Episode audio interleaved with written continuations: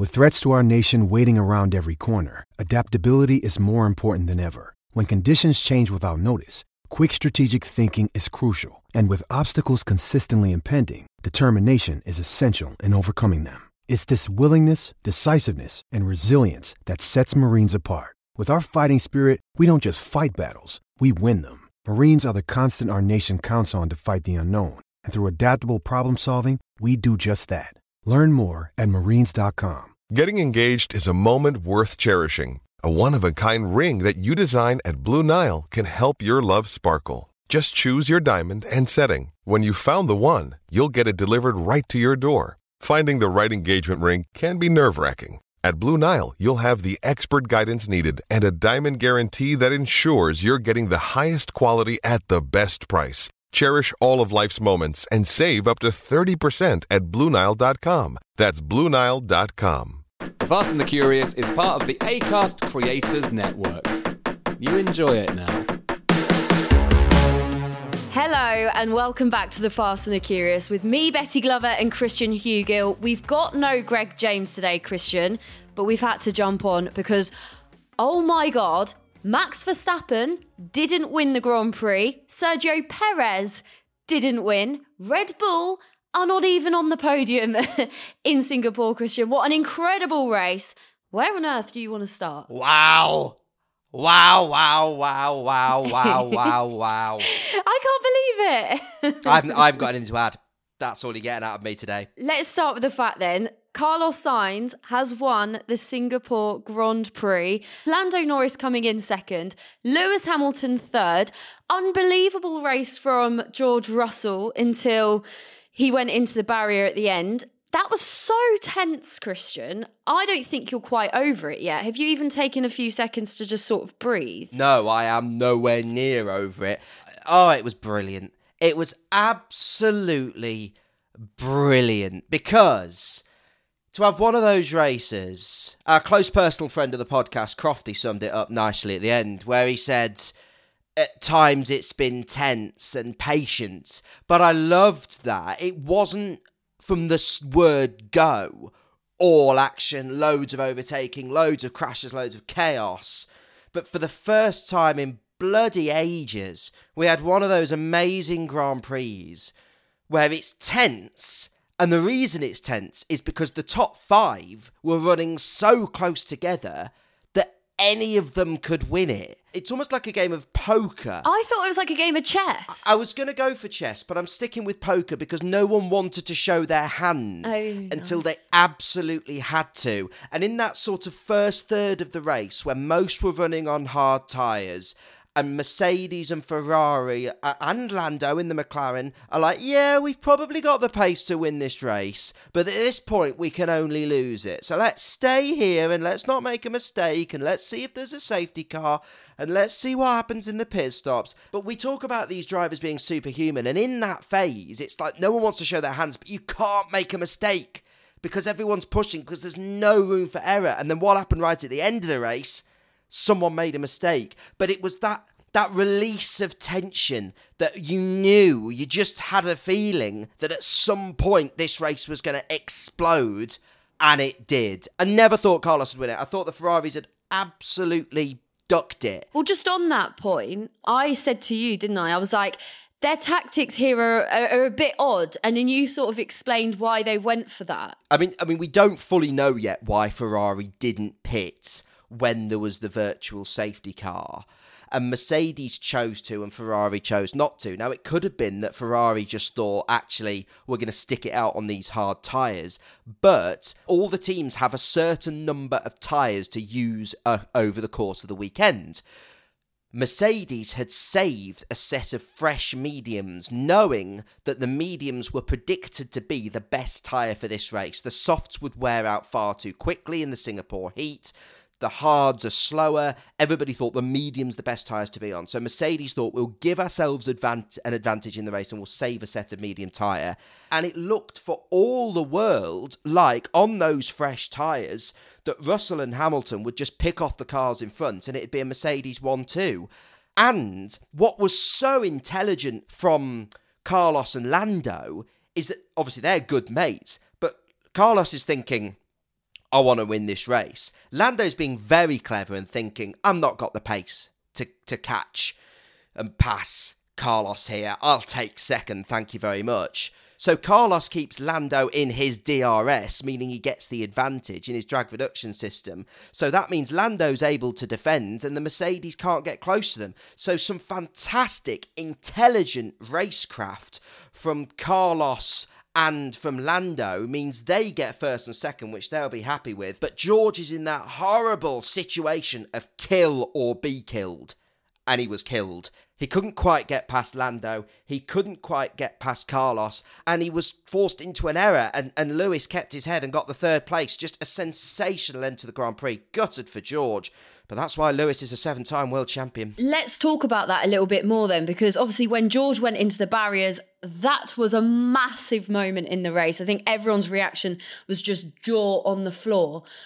George had such a good race up until that point, didn't he? He was really fighting. What exactly went wrong? You know, you're in. It's it's the most difficult situation in motor racing when you are thinking, I need to overtake the car in front of me, otherwise the car behind me is going to get me.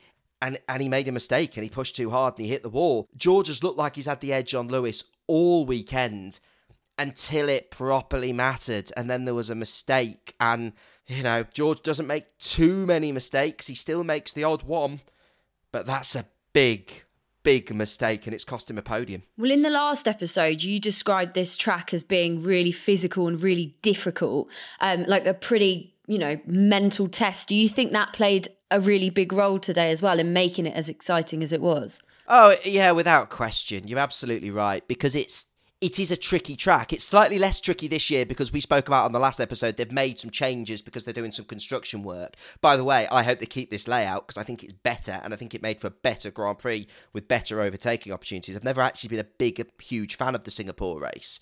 We take for granted all the time the skill involved, but make the tiniest little mistake and you're in the wall. And we saw it from Logan Sargeant, you know, God bless him, a, t- a tiny mistake and he's taken his nose cone off.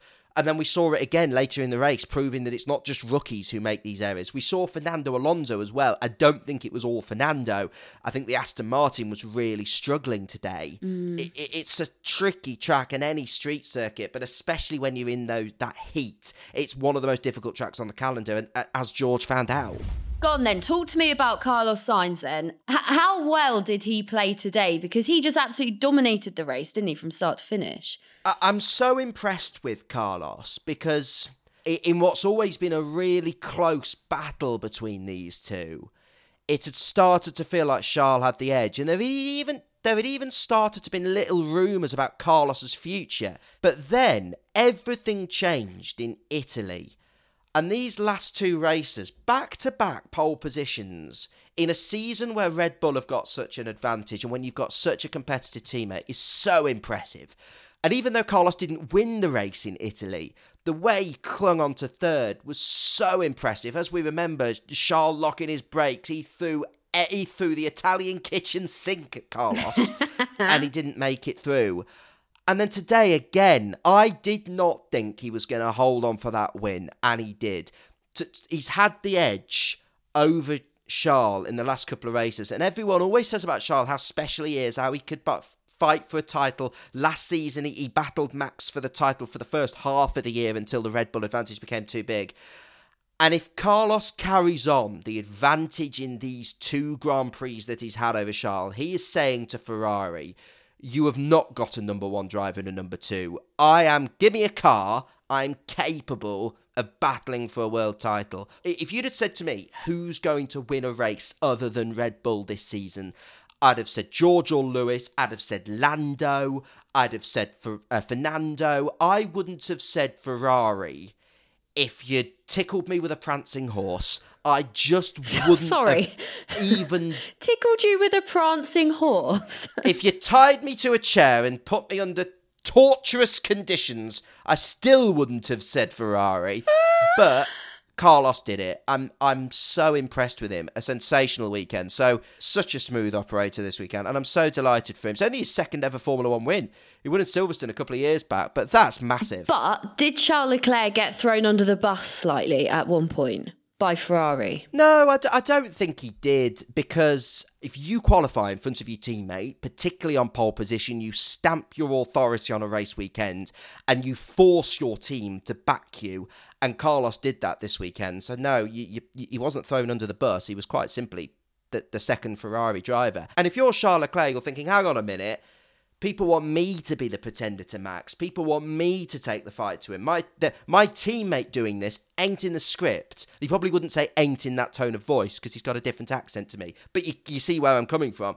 I think this is a big test for Charles Leclerc. He will now be looking to the end of this season, looking to restamp his authority at the top of the Ferrari food chain. What a thing to have on his CV. The guy that has stopped Red Bull's 15 consecutive wins. Incredible. Um, we have gone on so much on this podcast about how Verstappen has had this like incredible season, haven't we?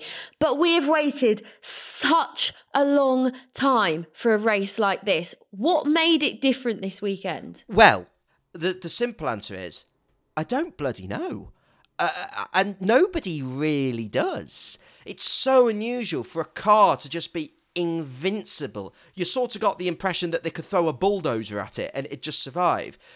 So that said, I was we were sort of expecting for most of the season, up until it got to the point where they just looked too unbeatable, that at some point they'd turn up to a race weekend and it just wouldn't suit them. And therefore they might be second or third or fourth. The track wouldn't suit them. But for them to go from being so dominant to having such a bad weekend, not getting into Q3, battling for the points, because if it wasn't for the safety car, you know, Verstappen and Perez might not have even got points. I don't know, and nobody really does, and I don't think they fully know yet. So it's something that the F1 world will look at, and Japan, the next race, will be fascinating because have we seen the last of the Red Bull dominance? I doubt it, but I just think it's so unusual. It it feel it, it'll it'll be track specific. There'll be something about this Singapore track that doesn't quite suit the Red Bull. But at the moment, nobody seems to have a concrete answer, and I think probably more will become apparent through the weekend into the next race weekend as to why Red Bull struggled that much. You know, Crofty and Martin Brundle were talking in the race and going, "There's been theories, but it's the first time this season where I can remember people being like, don't fully know. And that's what's brilliant about the sport, isn't it? That it can still, even when you think it's so predictable, you still get a race like this where it's like, oh my God, didn't expect that. So no idea. Betty, have you got any ideas? Uh, you know, what might have caused that? I don't have any ideas. I have no clue whatsoever. I don't know were they just being complacent, but that's not like Red Bull because they've just been so incredibly good. No. And it feels like it's just sort of come out of nowhere. Yeah, I, I, I, I haven't got an answer for why there's such a big performance gap. I think it's fascinating, and we'll we'll wait to see what the F1 world says, and it'll be really interesting to see what Christian Horner says after the race and in the week because cause at the moment who knows Do you know what? I feel really sorry for the people, and there will be plenty of F1 fans out there that were sort of like doing something else today, and they just thought, oh well, Max is gonna Max is gonna win this weekend, or doing something else this weekend, and they kind of just thought, oh well, it's like this guy, this guy called Perky messaged us on Instagram saying, why am I at a work event when there's a race on that Max isn't winning? if you were forced to be at a work event today you'd be far from perky wouldn't you you'd be fuming. Yeah. but maybe greg's the reason. Producer jimmy points out that greg did make some biz- well i mean i mean we say this greg did wacky predictions every week so we're not giving him too much credit. Every single week greg comes up with like red bull aren't going to win today. Um but he was he was right this time Well, hang on, hang on, hang on, hang on, hang on, hang on, hang on, hang on, hang on. No, he wasn't right. He was. He said a Red Bull wouldn't win. He thought uh, McLaren would win, and then he put Ferrari, and a Ferrari won. So he got the fact that a Red Bull wouldn't win, but let's not give him too much credit. i would also like to point out that on saturday at 11am ish around that sort of time i said i think max verstappen isn't going to win this weekend and you replied i'm not as optimistic so i think if anyone deserves any credit it is me Betty, can I take this opportunity to give you enormous credit? You're a supremely knowledgeable sports broadcaster, not just on football and the English Football League, where BBC One viewers will have seen you in the studio this weekend inciting wisdom, but also on Formula One. So, Betty, I'd like to congratulate you for being uh, you know, not just a good human, but a phenomenal sports broadcaster with supreme knowledge. Christian, your sarcasm knows no bounds. We've got so many questions, so many comments from listeners on Instagram. So let's go through them. There's a lot. So let's do it like fast. Okay. Number one is from Meg, and she says Liam Lawson needs a seat. Which team do you think he's most likely to join? Um, which we haven't spoken about Liam Lawson, so go ahead because he was incredible as well. I completely agree. Liam Lawson needs to. Say, I think he's most likely to be at AlphaTauri next season. Christian is so giddy because he's he's just witnessed an amazing race. We can't bloody control him. I know. I had a great time. I had a great time. Okay, can you answer Meg, please? I've had a nice time. I haven't got much else in my life other than Formula One. Let me be happy when there's been good Formula One, all right? Other than that, I'm a very sad man. Meg, Liam Lawson was fantastic all weekend and has been fantastic ever since he stepped into the AlphaTauri. I banged on at the Dutch Grand Prix about what, uh, uh, you know, because it was such a wet, dry race, about how much of an impressive debut it was. And he's carried it on. Um, my prediction at this stage, uh, bearing in mind Alpha Tauri will change their name next year. The rumours suggest that they are looking for sponsorship. Hugo Boss have been talked about, Adidas have been talked about. The rumour is that they're wanting to make more of this team than just a sort of feeder driver, young driver team. I think they will go for a big name in Daniel Ricciardo, and I think Liam Lawson will get that drive, and I think you will see uh, Yuki Tsunoda move across to the Red Bull reserve driver role. I, if not, think there is a chance Liam Lawson could be loaned out to a team for a year, and I would think, or, or even signed by someone else, but I would be staggered if Liam Lawson isn't in a seat next year. I think it will be Alpha Tauri. If not, um, it's unfortunately for me, and I say this really unfortunately because I like him a huge amount and he's a big friend of the podcast. I think it's looking increasingly unlikely Logan will be in the second seat at Williams next season. So I think that could also be a, a, a, des- a, possible destination if Red Bull didn't fancy Liam, but I think Red Bull will. We've had quite a few questions that are along these lines. Um, if Lewis was the car in front instead of George, would he have won?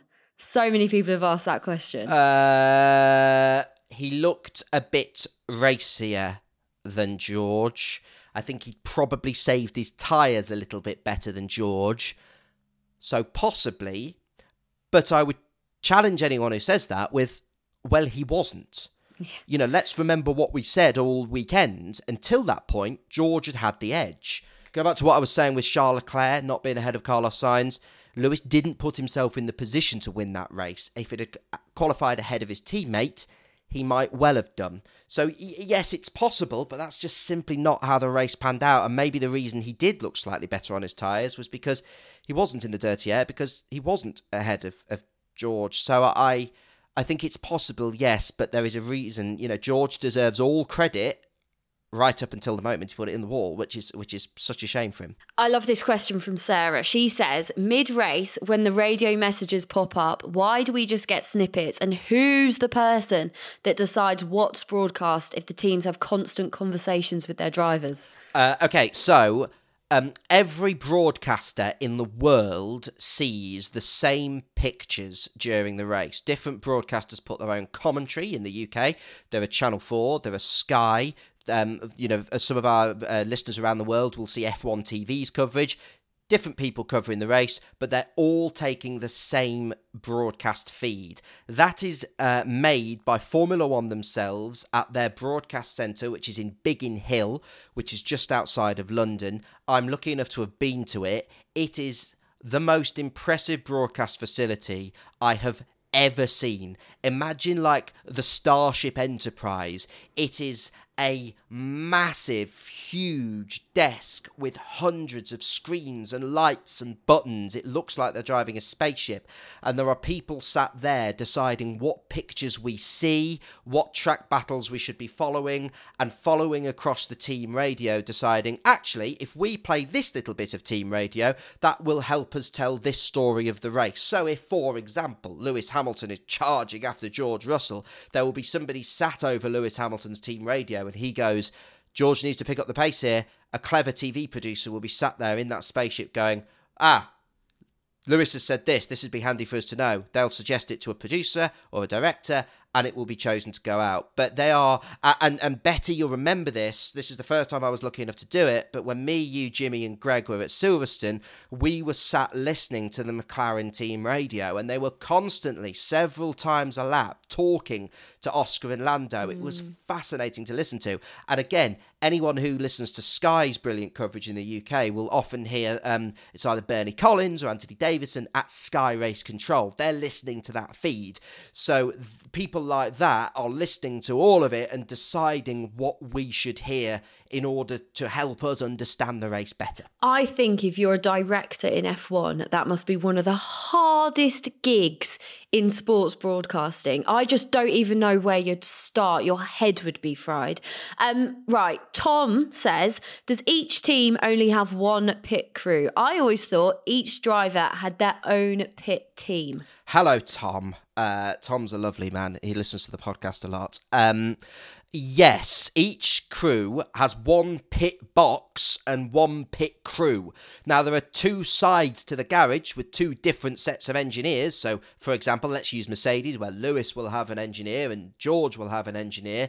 But in terms of pit crew, there is one, and there is one pit box. That is why in races like this, when you have to rush into the pits under a safety car, double stacking becomes so important. Well, what does double stacking mean? It means getting two drivers in and out because there's only one pit crew and one pit box, and they are having to do the double shuffle and get two sets of tyres on, for example. Um, and why is it so important? Why does everyone do that and rush in when there's a safety car or a virtual safety car? Quite simply, the pack are running slower. You go into the pits and you lose less race time because everyone out on the track is going slower because of a safety car or a virtual safety car. So that double stack is absolutely crucial. And there was some impressive double stacking going on today. Double stacking. Um, and I like this question favourite not at the front battle or overtakes? Ooh, ooh. I know, good question. Because there was a lot. I'll, I'll tell you what my favourite one was. Go on. It was the battle for seventh at one point. I just thought it was between Ocon, Fernando Alonso.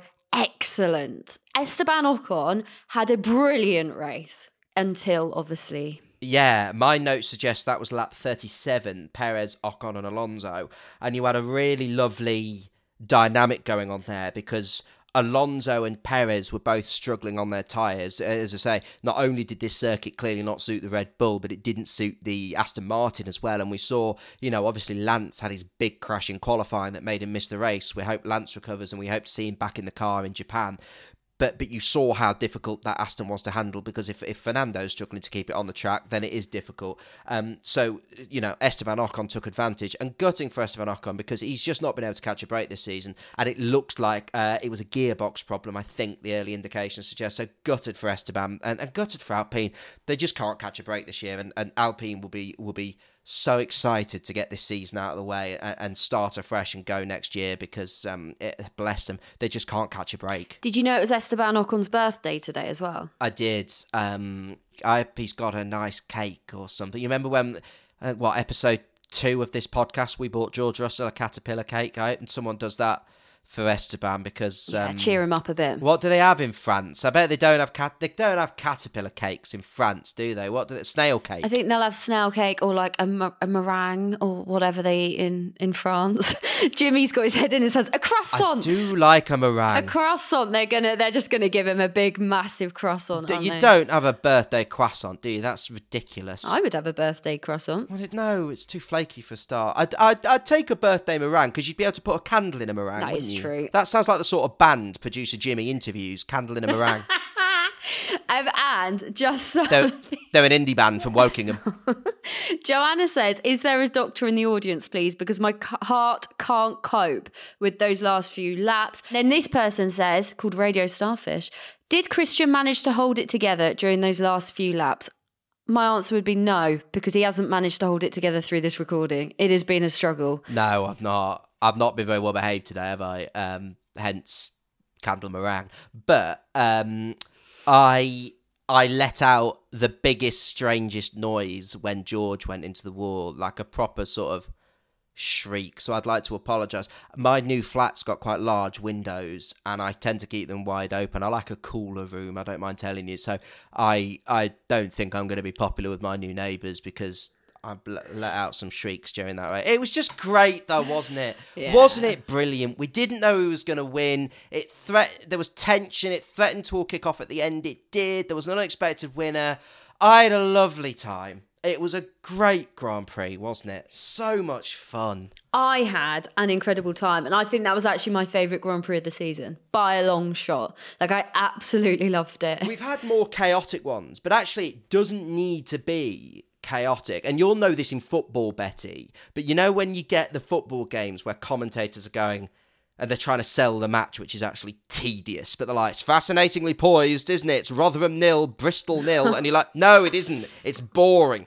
Whereas this was for a long time genuinely like tense and fascinatingly poised. And then it did all kick off. And it was genuinely amazing to have a race where any of the top five could win it.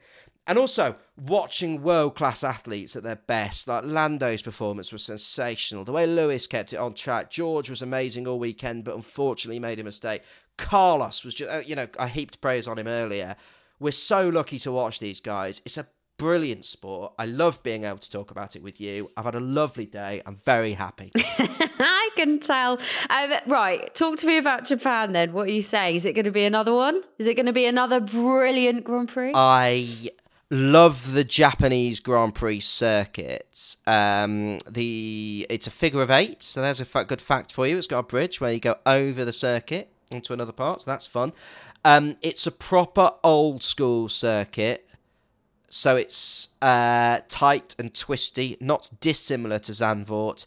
Uh, it's often weather affected. They do love a bit of rain in Japan, and we will be keeping such a close eye to find out what's caused this Red Bull dip. So Friday practice, which shock horror happens on Friday, will be fascinating. Everyone will be immediately looking to know will are, are Red Bull still struggling because they were struggling right from the off. But we'll be back in the week to discuss the Japanese Grand Prix more and to preview it um, further. Hopefully with Greg, depending on his hospital duties. But yeah, we'll we'll have one more episode before the Grand Prix to. Uh, to properly dive into it and, and, and look ahead to it because good lord it's it's proper fascinatingly poised now. Are we going to get more f- and also I, I never expected ferrari to keep the form up from italy. You know they turned up their engines for italy. They made sure they'd got fresh engines and gearboxes for italy because it's the home grand prix. I never expected them to carry on being so dominant into well not dominant but you know what i mean to carry on being so impressive into this grand prix. So again japan will ferrari carry on this form? Will aston martin be back? There's so many stories and that's that's what even though it's not been you know we've not had the title battle this year it's just a reminder of what a bloody brilliant sport it is because because there's so much going on. Even though we know who's going to win the world championship i'm st- i'm buzzing for next weekend now Same. I think I'm going to rewatch that Grand Prix. I'm definitely going to rewatch the highlights. I need to relive it, Christian. Oh, it was great, wasn't it? Well, it's just put me in such a good mood. I'm gonna, I'm gonna keep the positive endorphins going, and I'm gonna go and do a spin class, despite Alex Albon not thinking I'm a spin class kind of guy. And I'm, I'm gonna be thinking on that bike while I'm sweating me, you know what's off, thinking, oh, I've had a nice day. It was good, brilliant. Yeah. I'm going to let you go to your spin class. We'll, we'll, we'll say goodbye. Any, anything else that didn't make sense to you in the race? Fast Curious Pod on TikTok and on Instagram. You can email us too, and producer Jimmy will check the inbox. It is fast and curious at acast.com. And we'll come back in the week and we'll talk more about that brilliant race. We'll preview Japan. Uh, and maybe I'll be a bit less giddy. But uh, do you know what I'm going to do, Betty? Do you know what I'm going to go and do now before I go and do my spin class? I don't know. I don't know if I want to know. Do I want to know what you're going to go and do? Yeah, you want to know? I'm going to go and enjoy listening to the back catalogue of Candle Meringue. I'm going to really enjoy that.